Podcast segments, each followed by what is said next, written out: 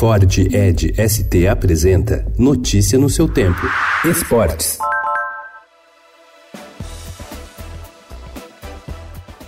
O modelo de clube-empresa pode estar com os dias contados no Figueirense. A derrota por WO para o Cuiabá anteontem pela Série B do Brasileiro aprofundou uma crise que já vem se arrastando há meses em Florianópolis. Alegando constantes atrasos de salários e o não recebimento de outras verbas contratuais, os jogadores da equipe não entraram em campo, tomando atitude drástica que, se for repetida, poderá rebaixar o time para a Série C. O Conselho Deliberativo do clube deu um ultimato para a empresa Elephant, que é uma holding que comanda comanda o Figueirense. Caso ela não resolva as pendências financeiras até o dia 28 desse mês, a parceria será encerrada unilateralmente, conforme reza o contrato. O Estadão procurou os dirigentes da Elephant ontem, mas a empresa não quis se manifestar.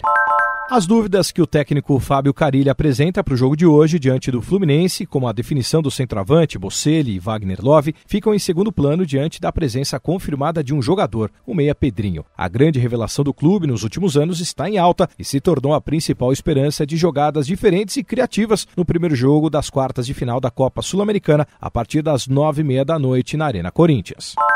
A vitória sobre o Grêmio por 1 a 0 anteontem em Porto Alegre animou de vez a torcida do Palmeiras. Ontem o clube informou que já estão esgotados os ingressos para o jogo de terça-feira com a equipe gaúcha pela volta das quartas de final da Libertadores. A partida será realizada no Paquembu porque o Allianz Parque está reservado para receber o show da dupla Sandy e Júnior. Com a vitória na Arena do Grêmio por 1 a 0, obtida com um belo gol de Gustavo Scarpa após chute de fora da área, o Palmeiras tem a vantagem de jogar jogar por um empate para avançar à semifinal do torneio sul-americano.